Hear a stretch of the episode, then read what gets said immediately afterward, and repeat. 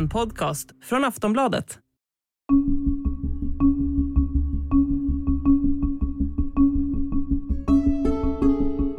nittonhundraåttiosex dömdes femtonårige Samir för ett mord som han inte hade begått. När han friades trettio år senare var det slutet på en lika lång kamp för upprättelse. Men också början på en ny strid. Den om att få statens förlåt för att det blev fel. Det är den kampen den här podden handlar om. Du lyssnar på Fallet, säsong två. Det här är tredje avsnittet, domen. Jag heter Anders Johansson.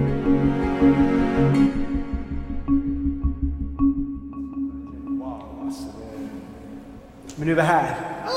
Det ska bli riktigt spännande att se hur det går. Jag tror någonstans man ska inte ha kanske så höga förväntningar. Liksom, nu ska det vara så här på det sättet att här var tjugohundra. Vi är i Stockholms tingsrätt. Samma ställe som vi avslutade förra avsnittet. Det har gått fyra veckor sedan rättegången. Det är den tjugofjärde juni tjugohundratjugo. Klockan elva ska domen meddelas. Det vanliga idag är att domar mejlas ut. Men vi är nu här för att hämta ut den utskriven på papper. Vakten i receptionen hissar upp glaset och säger att de kommer göra flera kopior av den. Jag håller på att fixa sju kopior till så kommer ner. Okej, okay, super. Så får du ha det så att du kommer. Ja. Förlåt? Jag får ett exvar. Ja, ni är sju stycken i alla fall. Så alla får ja. Det var generellt. Ja, ja, det ska vi betala den här. Ja, ja. Förra gången fick Samir till sist berätta själv inför domstol om det som drabbat honom. Staten och J K bad också överraskande om ursäkt. Rättegången i Stockholms tingsrätt gick bättre än väntat. Just ursäkten gjorde att Samir kände att han kan börja leva på riktigt igen. Klockan hinner passera elva och plötsligt har domen kommit in i juristernas mejl. Så nu finns mejl, eller domen i mejl, man. Han du glöttat lite i det här? Nej, det var inte det. Bara jag såg bara att jag hade fått en mejl. Okej. Okay. Så jag inte öppnat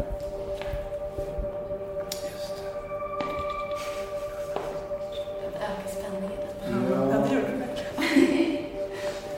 Ja, då vet man att den, att den finns i alla fall. Den finns i alla fall. Yes, den finns där. Det behöver inte åka härifrån.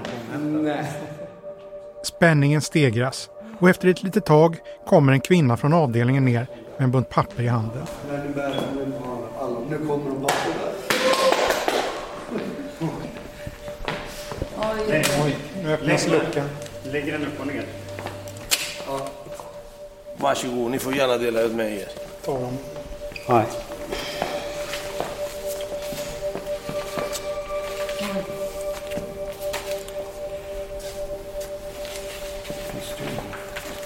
Domslut. Ska vi gå ut här och läsa? Käromålet ogillas. Vad står det? Eh, det står att käromålet ogillas. Det betyder att eh, tingsrätten har helt enkelt avslagit, eh, avslagit. Samirs talan. Så att han har inte fått något, eh, har någon ersättning helt enkelt. Ah. Den uppsluppna stämningen är som bortblåst. Vi står och bläddrar och läser. Det är ostridigt att den tid som Samir Sabri varit frihetsberövad enligt ovan i och för sig är ersättningsgrundande. Vad betyder det? Istället för att få ersättning säger tingsrätten att Samir ska betala. Så de går inte med. Nu ska jag betala alltså. trettiosjutusenfemhundra avseende ombudsarvode samt, eller? Samir som ska ersätta staten för dess rättegångskostnad med trettiosjutusenfemhundra. Vi läser högt för varandra för att försöka få en bild av vad tingsrätten egentligen kommit fram till. Rickard Samuelsson, senior jurist vid Centrum för Rättvisa, ser snart en ljusglimt ändå. Mm, det verkar som att tingsrätten har kommit fram till att Att din fordran inte är preskriberat i alla fall. Vänta, vad då det betyder? Eh, de, de, staten har ju hävdat att eh, du borde ha framställt det här, den här begäran om ersättning tidigare. Redan ja. innan den här frikännande domen meddelades i resningsprocessen. Ja. Och den argumentationen ser ut som ja, att tingsrätten inte köper helt enkelt. Så de, tingsrätten anser att eh, den här fristen som man pratar om, den här tio, tio, åren, ja. tio årsfristen ska börja löpa när, från och med att du frikändes. Så det är ja, ju, exakt. Det är ju, det är positivt. Det är, det är positivt. Ja, det är, är det en halv seger? Så det, är det är en halv seger där. Ja. Ja, det var ju en väldigt stor fråga. Det här är lite krångligt men viktigt. Tingsrätten, till skillnad från J K, anser att Samirs krav inte är preskriberat. Att tioårsfristen ska börja löpa från den dagen då han blev frikänd och inte den dag för över trettio år sedan då han låstes in felaktigt. Det är rent juridiskt ett stort steg framåt för Samir och juristerna. Men varför blir du ändå ingen ersättning? Ja, de, det ser ut som att tingsrätten skjuter in sig på det här att du själv har orsakat frihetsberövandet genom att ta på dig brottet. Mm. Samir är tydligt besviken men samlar sig snart. Rickard Samuelsson diskuterar de juridiska frågorna tillsammans med kollegan Emilia Palm. Frågan om preskriptionstiden ses som en delseger. Men nu behöver andra saker också falla på plats. Det här är långt från klart. Mm. Ja, vi får väl... Eh, det är ju inte överens som sagt. Nej, nej. Det här är ju bara... Det är första delen. Första delen ja. Och det var det här som jag sa ju. Det, det är bättre att det får en nerifrån och så får man jobba och jobba jobba upp sig. Och till slut så måste det komma. Jobba sig uppåt. Ja. Men det, det, ja. Och det är ju liksom så med den här typen av mål där det ändå finns frågor som är... Alltså det innehåller ju svåra frågor. Mm. Dels den här preskriptionsdelen mm. och sen dels då den här frågan om om du så att säga har ett ansvar i det här i och med att du tog på dig det. Och här har ju tingsrätten gett oss framgång i den här första delen som ändå var den stora frågan. Och då får vi liksom jobba med den här andra delen också. Ja. Redan från början har juristerna räknat med att Samirs fall ska gå igenom alla instanser. Tingsrätt, hovrätt och högsta domstolen. Första instans gav nu en delseger men också en motgång. Dags alltså för nästa steg. Att överklaga till hovrätten. Det måste ske inom tre veckor. Senast den femtonde juli, mitt i sommaren.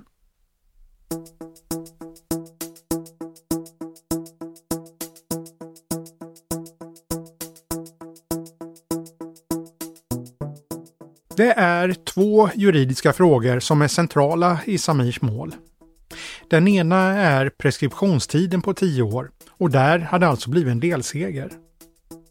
Tingsrätten anser att den ska börja räknas från när Samir fick den friande domen tjugohundrasjutton. Hans fordran mot staten är därför inte preskriberad i någon del.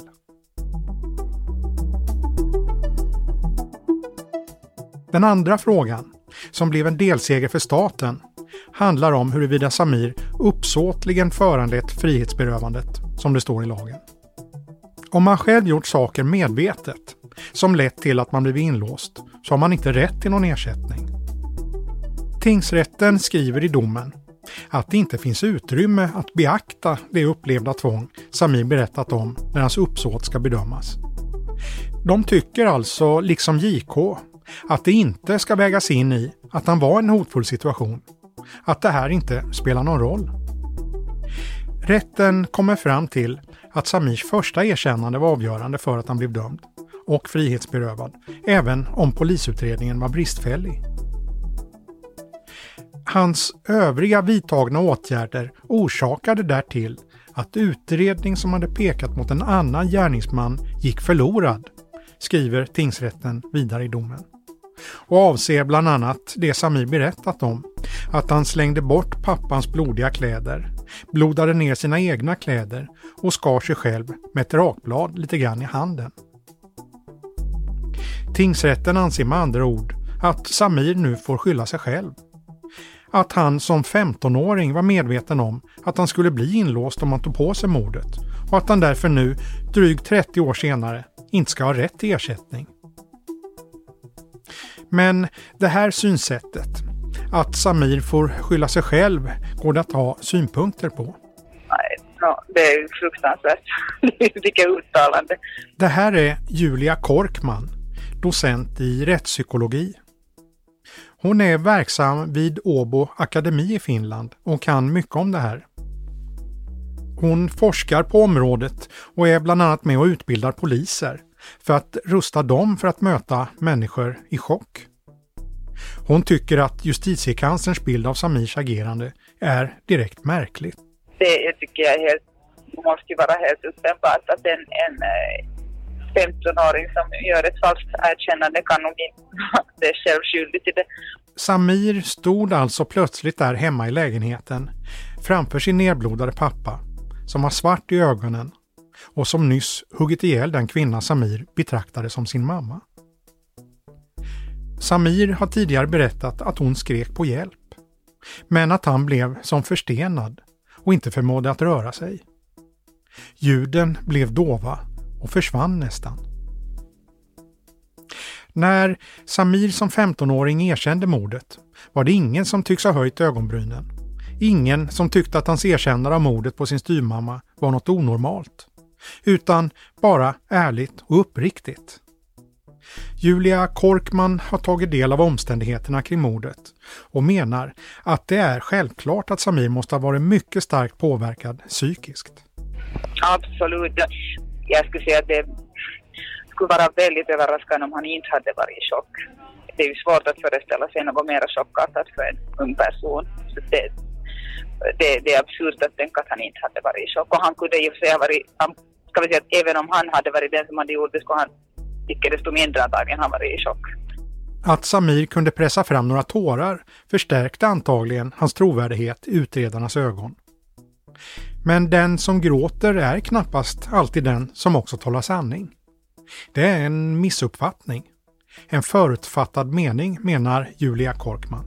Vårt rättsväsende och, och polis världen över också i, hos oss i Norden har väldigt starka förutfattade meningar om hur folk ska liksom förväntas bete sig, och man drar ofta ganska långtgående slutsatser, ibland helt omedvetet och ibland medvetet om, om ifall människor ljuger eller inte. Nej, verkligheten är inte alltid som på film, säger Julia Korkman. Forskning visar att en människa som befinner sig i chock inte är helt medveten om vad som händer runt omkring och inte heller vad hon eller han själv känner eller gör.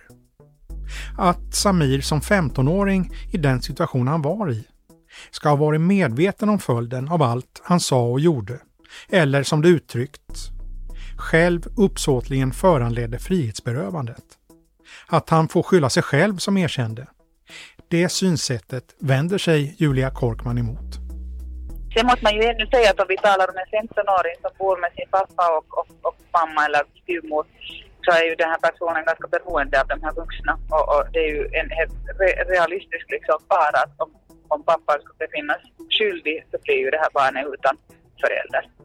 Och, och det är klart att ett sånt, liksom, den tanken kan ju vara väldigt skrämmande för ett barn. Rättspsykologen och forskaren Julia Korkman menar alltså att man måste utgå ifrån att Samir knappast kunde agera helt medvetet och genomtänkt, även om det såg ut så när han erkände falskt. Dels var han bara femton år, och vid den åldern är vi människor inte så utvecklade att vi kan förutse vad våra handlingar kommer att ge för konsekvenser. I den bemärkelsen är vi inte vuxna förrän uppåt i tjugofemårsåldern. Han hade dessutom nyss bevittnat ett mord och var antagligen i chock. Har vi varit här? Ja. Och så stod vi och väntade här. På... Ja, på papper! Just det. Och inte ja, bara ett papper. Ett ganska stort... Vi är tillbaka i rätten. Den här gången vid Svea hovrätt på Riddarholmen i centrala Stockholm. Det är på morgonen den tionde juni tjugohundratjugoett. Det är nästan ett år sedan vi träffades allihopa för att hämta ut tingsrättens dom. Uppe utanför ingången har juristerna samlats och vi hälsar efter ett och ett halvt års pandemi med armbågarna. Samirs mamma Farida är också med. Samir är påpassad. Många vet om att det är en viktig dag idag och ringer för att peppa. Jag orkar inte svara, det här har hållit på hela morgon. Precis när vi ska gå in får Samir en hälsning till från en av dem som befinner sig vid domstolen. Status som aldrig är fel. Det börjar vara dags att gå in. Juristen Rickard Samuelsson försöker samla ihop sällskapet. Är det någon jag vill vänta på? Det är inte, va? Nej, inte så vi tror. För då kanske vi ska bara röra sig inåt, för det är väl säkerhetskontroll. Ja, den kommer vi nog inte undan. Kom, måste vi gå igenom? Ja. Mamma. Samir och jag har varit här tillsammans tidigare. Det var här i foajén som hovrätten lämnade sitt besked att resningen var beviljad. Det var i april tjugo sexton. Drygt fem år sedan alltså. För Samir var det en uppstressad dag och minnesbilden av just lokalerna har bleknat, men återkommer när vi börjar prata om det. Samir berättar att han bara sovit två timmar. Va? Knappt. Jag gick upp fem i morse och gick och la mig tre. Samir hälsar på en av väktarna som han känner igen. Vi får plocka av oss alla tillhörigheter och lägga i lådan som ska röntgas. Inne i domstolens lokaler är det fullt med folk. Det är tydligen flera stora mål som ska tas upp här. Samir berättar att han har en bättre känsla i magen idag i hovrätten än förra gången i tingsrätten. Efter säkerhetskontrollen rör vi oss uppåt i huset. Dagens förhandling ska ske i sal sex. Ska vi... Vet vi vilken sal det är? Det är någon sexton. När vi är på väg mot sal sex dyker plötsligt en annan gammal bekant upp. Han sitter bland några andra advokater och kommer fram för att hälsa när han ser oss. Ja, men titta där. Kul att se dig. Det är fan, det är fan. Det är på. Ja, lycka till. Ja, men tjena. Det är Sargon De Basso, Samirs första advokat som drev resningsprocessen. Och i vimlet pekar han snabbt ut en annan jurist som var viktig i Samirs väg mot upprättelse. Motparten, åklagaren Anders Tordai, som öppnade förundersökningen på nytt och kom fram till att resning skulle tillstyrkas. Och, och han var ju den som frikände dig i tingsrätten. Den åklagaren. Ja, den åklagaren. Det, or, or, var det Tordai? Kul att se dig. Jo, det var han. Ja, det var Tordai. Ja. Vilka jävla sammanträffande. Och vi snackade ju med varandra. Sargon De Basso får en snabb uppdatering av Fredrik Bergman om vad som ska hända under dagen. Och De Basso undrar sen. Ska vi, har ni kollat vem det är som är ordförande? Det är presidenten. Det är det. Ja. Här måste vi Det blir nästan lite tyst. Det är högsta chefen, hovrättspresident Anders Perklev, som ska vara ordförande i Samirs mål. Det har Fredrik Bergman redan kollat. Ja, det gör vi alltid. Man vill ju veta, man måste förbereda sig på vilka som sitter i rätten och vilken bakgrund de har. Ja, och hur är det i det här fallet? Vi hittar fram till sal sex och ställer oss utanför och väntar. Det börjar närma sig den utsatta tiden. Sal sex. Nej, men alltså vad varmt det är. Och nu är klockan nio och trettio. Man.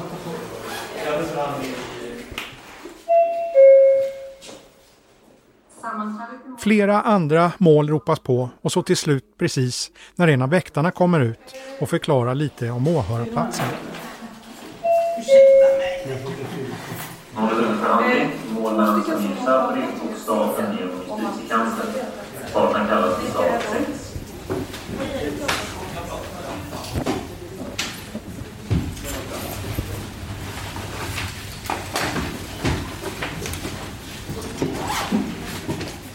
När alla satt sig tar hovrättspresident Anders Perklev till orda. Hovrätten kräver till huvudförhandling i mål T åttiofem tjugoåtta för tjugo och klagan i målet är... Domaren redogör för bakgrunden till det som ska avhandlas och låter parterna börja presentera sina yrkanden. Absolut. Då yrkar, som jag sa, redan hovrätten med ändring av tingsrättens dom ska förplikta staten att till honom betala tre miljoner kronor jämte ränta på det här beloppet enligt fyra par tredje stycket och sex par räntelagen. Rickard Samuelsson börjar sedan dela ut pärmar till rättens olika aktörer för att underlätta argumentationen. Samir ska inte få säga något den här gången. Istället spelas hans förhör från tingsrätten upp på stora bildskärmar i salen. Jag får intrycket att rättens ledamöter tar till sig av Samirs berättelse och berörs av den. Samma sak med en av J K:s representanter som är ny inför den här omgången. Det blir lunchpaus och efter det är det dags för pläderingarna. Så, jag hoppas alla har hunnit för lunch. Jag fortsätter huvudförhandlingen och vi är framme vid slutanföranden. Hovrättspresidenten Anders Perklev ger ordet till juristen Natalie Staaff som sköter pläderingen för Samir. Och efter en stund kommer hon in på det som juristerna tidigare inte har pratat så mycket om. Att det är av intresse vilken situation Samir befann sig i på morgonen när han tog på sig mordet. Att han kanske inte hade möjlighet att tänka klart. I en rättsstat har staten ett mycket långtgående ansvar för att ingen oskyldig döms och frihetsberövas. I en rättsstat förfogar inte den enskilde själv över om han ska frihetsberövas eller inte, utan det är en fråga som ytterst ligger i domstolens händer. Så en misstänkts erkännande kan i allmänhet inte i sig vara tillräckligt för ett frihetsberövande.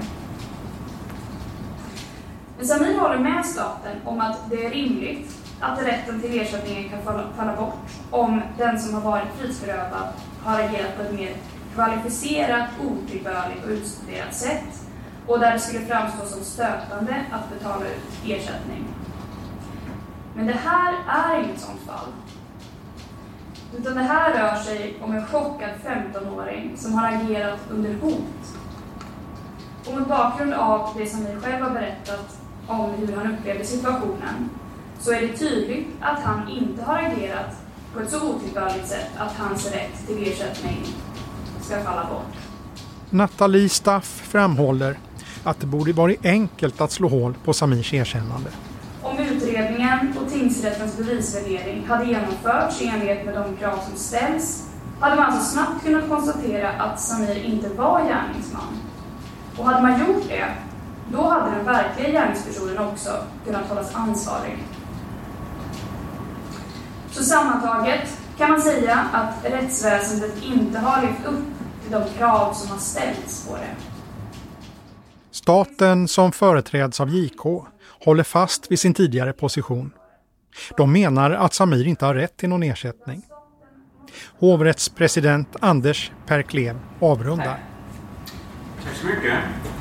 Finns det något som jag säger från Samuels sida? Nej, nej, nej. Då är vi klara så här långt och då anklagar vi till kostnadsyrkena på respektive sida. När ombuden redovisat sina kostnadsyrkanden är det klart. Ja, då är huvudförhandlingen avslutad. Och eh, dom kommer att, eh, att meddelas eh, om precis tre veckor.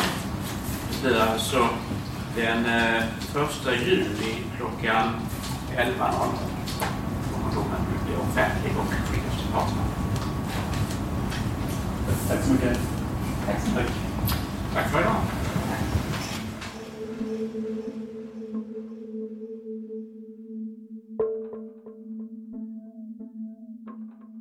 Efter förhandlingen i hovrätten återstår väntan.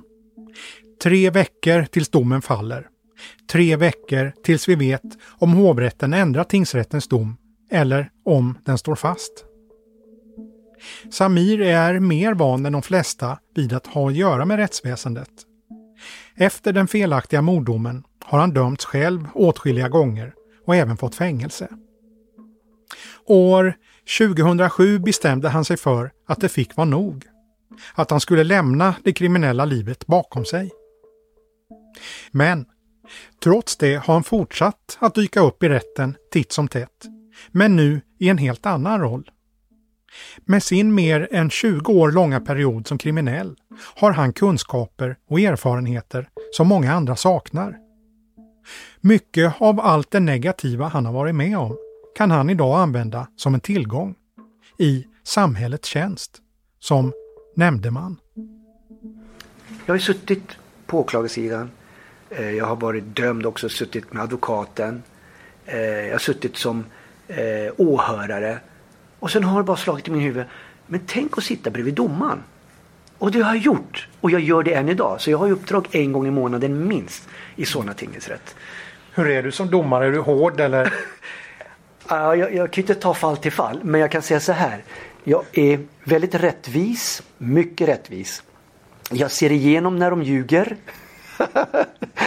och, och, och jag har till och med eh, av min erfarenhet när vi då eh, sitter där bakom kulisserna och spekulerar och pratar om att det är jätteviktigt att lyssna på alla parter, så, så drar jag fram, så har det varit liksom, de vill på ett sätt och jag vill någonting helt tvärtom, och så blir hela den andra sidan, om man säger så då, att hur tänkte du det här? Och då kan jag dra upp någon erfaren kunskap som jag har varit med om. Det här behövde jag. Tänk om jag hade fått det här. Så kanske jag hade rättat in mig i ledet. Och så blev det så att, för man sitter ju och pratar. Och så kanske de säger, ja, det här tänkte vi inte på. Och så helt plötsligt så gick vi på min linje. Vad är det för typ av fall som du har varit med och dömt i? Det är rat, rattfyller, hur säger man? Rattfylla, eh, våldtäkt, eh, misshandel eh, och eh, ja, det är lite blandat. Oj. Ja. Du har varit med och dömt folk till fängelse? Ja. Mm. Hur har det känts? Eh, det har känts faktiskt, eh, och det är det här som jag, som jag eh, står på mig. Och jag kommer stå på mig, eh, och för jag, det, det är min röst, och jag kan utifrån min egen erfarenhet eh, som jag kan säga vad jag tycker och tänker. Eh, och eh, många säger så här, det behövs högre straff och mer straff och det ska låsas in. Och det handlar inte om det, utan straffen finns där. Sen är ju frågan hur man liksom ska formulera och utdöma straffen. Eh, man kan utdöma, om vi ser ett brott som ger mellan två till tio, och så kanske man dömer till två och ett halvt, tre. Eh, ja, men om man har bra argument då, då kanske man ska döma den personen till åtta, sex eller åtta. För jag kan bara säga så här från, från min erfarenhet, eh, där jag har varit med om både det ena och det andra. Jag säger till mig själv, alltså fan, kunde de inte döma mig till hårdare straff så att jag verkligen fick känna av ordentligt? Och då är jag eh, en, en person som, som har blivit dömd. Och det här kanske inte vi andra tänker på. Att kan en brottsling som har gått brott tänka så? Ja. Jag har själv hört av en vän till mig som har fått, ska vi se här, han har fått låga straff. Sex månader, tre månader, åtta månader. Och en gång så fick han då sista, han fick sex års fängelse. Och vet du vad han sa till mig? Han bara, Samir, det här var det bästa som hänt. Och vet du vad som hände efter det där? Han har slutat med droger, han har rättat till sig och, och han sköter sig än idag. Så jag tror det är viktigt att man, att det handlar inte om att, straffen finns ju där. Man ska inte bara slå på en, en straff bara för att, utan man måste också lyssna och se vad, den här, vad det här är för person. Vill han göra en förändring i livet? Eh, och ha argu- rätta argumenten i de här när man väl dömer. Så ja, det, det är jätteviktigt. Och, och det var ju en person som, som inte hade suttit i fängelse. Jag får inte prata om fallen och sådär. Men, eh, och det handlar om, om, om rattfylla och... Eh, Och det jag kan säga utifrån det, då kanske man tänker liksom, ja men har man en viss promille så, ja då ska du få en månads fängelse eller två månads fängelse. Och jag gick emot det där. Jag ville inte döma till fängelse. Vad ville du? Jag gav han ett år istället. Ett år frivård med, med, med kontroller. Och så som den personen sa att ja, jag vill inte dricka. Hade han fått en månads fängelse, han hade, han hade, han hade kommit ut och, och drick, druckit. Alltså jag har själv druckit i trettio år så jag vet vad jag pratar om. Så där tar, kan jag ta fram mina erfarenheter och kunskap. Som om han verkligen vill sluta dricka, då är det större chans att han får det här. Under ett år frivården. Ja. Mm. Och under kontrollerande förhållanden. Just det. Och, och, och, och han sa ju själv att han vill, vill sluta. Eh, så varsågod. Eh, en månad i fängelse. Jag tror inte på det. Och det tror jag också många tänker sådär. Men, eh, och så dömde vi. Ja.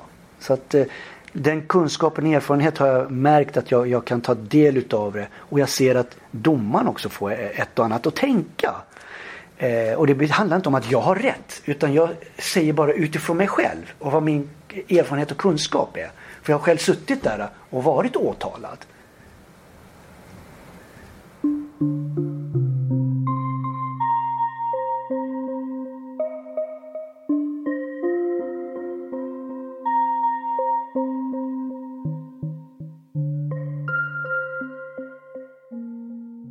Tre veckor efter förhandlingen i hovrätten är vi tillbaka vid Brangelska palatset på Riddarholmen. Det är den första juli tjugohundratjugoett och lite molnigt. Det är inte en av de soligaste sommardagarna, men kvicksilvret börjar ändå krypa upp över tjugotvå grader. Vi står i foajén vid Svea hovrätts kansli. Bakom glaset vid receptionen är det tomt, men om en stund ska domen meddelas. Juristerna från Centrum för Rättvisa är med och Samir vankar av och an lite otåligt. Väntan och väntan och väntan. Vi står och småpratar och så plötsligt kommer en person fram till glaset med något i handen. Ja, ja vilket ögonblick. Nu ligger den här. Verkligen, ska det vända av så gör något. Nu vänder vi upp och tittar. Du har fått ersättning. Va? Vi vann. Nej, du skojar. Vi vann? Ja, vi vann. Wow, är det sant? Jag ser fan ingenting. Ja, ögonen tåras. Vad blev det? Vad står du? en komma två miljoner. Är det sant? Troligt. Vad fan är det? oh. Alltså, va? Jag ser inte. Är det sant? Har vi vunnit? Ja, ser ut som det. Hovrätten går inte med på tre miljoner som han begärt. Men en komma två. En stor framgång. Det är riktigt det beloppet. Nej, det kunde man kanske anat att det inte skulle bli fullt bifall, men det är ju ändå... Otroligt skönt att få liksom framgång i själva huvudsaken. Det finns universum. oh. fin, finns rättvisa. Oh, det finns ju rättvisa, det sa. Yes! Samir vill krama om alla som är där. Det är ett ögonblick som nästan är overkligt. Han knackar på glaset och tackar även de där bakom som skiner upp. Tack!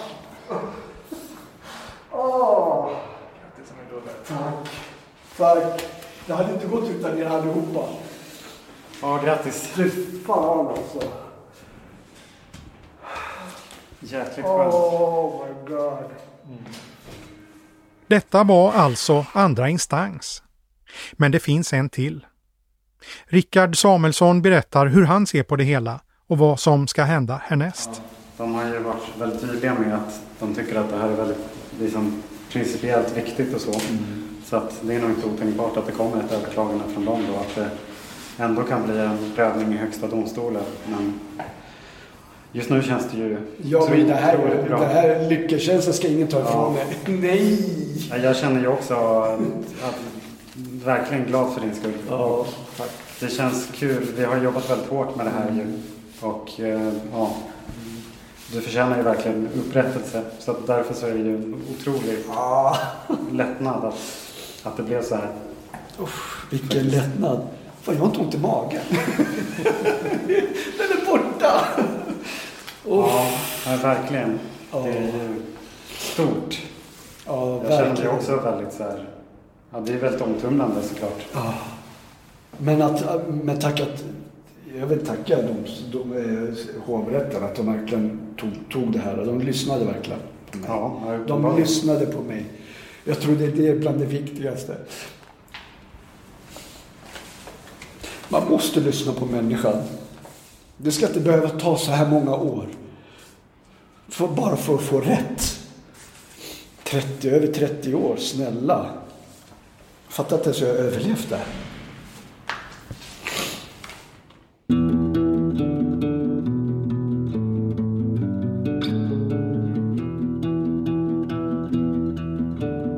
Samir fick alltså till slut rätt.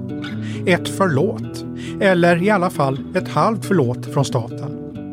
Efter att ha fått nej från justitiekanslern, regeringen och i tingsrätten så kom till slut upprättelsen i hovrätten. Det skulle ha kunnat ta slut där, men staten ville annorlunda. Den sjunde december tjugohundratjugoett sitter jag och Samir på ett kontor på Fiskargatan på Mosebacke i Stockholm. Vi är på bokförlaget Ordfront och har ett möte med förläggaren Pelle Andersson när det plötsligt ringer på Samirs telefon. Det är Fredrik Bergman från Centrum för Rättvisa. Han har en nyhet. Målet ska upp i Högsta domstolen. Det känns kul och spännande och det som är, det som är lite annorlunda här är ju ja. Att det är ju liksom, det är staten som har drivit det till Högsta domstolen. Vi vann ju, så att vi är ju liksom i en, det är ju staten som måste förklara sig ja. I domstolen. Varför de anser att det är fel att, att du ska ha ersättning. Ja. Men eh, annars, annars så... Nej, det känns jättekul. Det, det kommer bli... Bakgrunden är som följer. Efter domen i hovrätten överklagade justitiekanslern målet i Högsta domstolen. Av alla mål som överklagas till H D är det mycket få som i slutändan tas upp för prövning. Det har att göra med att Högsta domstolen bara tar sig an mål som anses principiellt viktiga. Fall där rättsläget är oklart och där det behövs ett klargörande. Och Samirs fall anses alltså vara ett sådant mål. Samtidigt som det på många sätt är ett glädjande besked så finns det såklart en liten oro. Att H D ska ta upp fallet och besluta att Samir inte ska få någon ersättning. Fredrik Bergman säger att den risken finns, men att han tror på seger.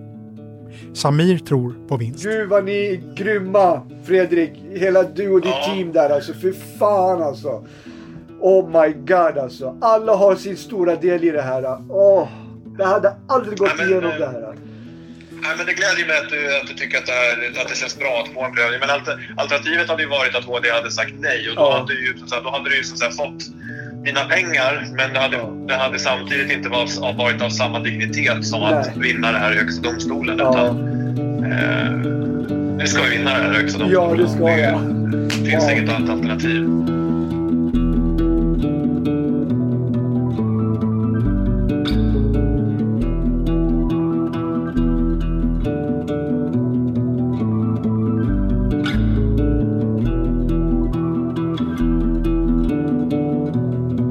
Har lyssnat på podden Fallet, säsong två. Nästa avsnitt, om Samirs kamp i Högsta domstolen, kommer under våren tjugohundratjugotvå. Producent för det här avsnittet var Marcus Ulfsand. Jag heter Anders Johansson.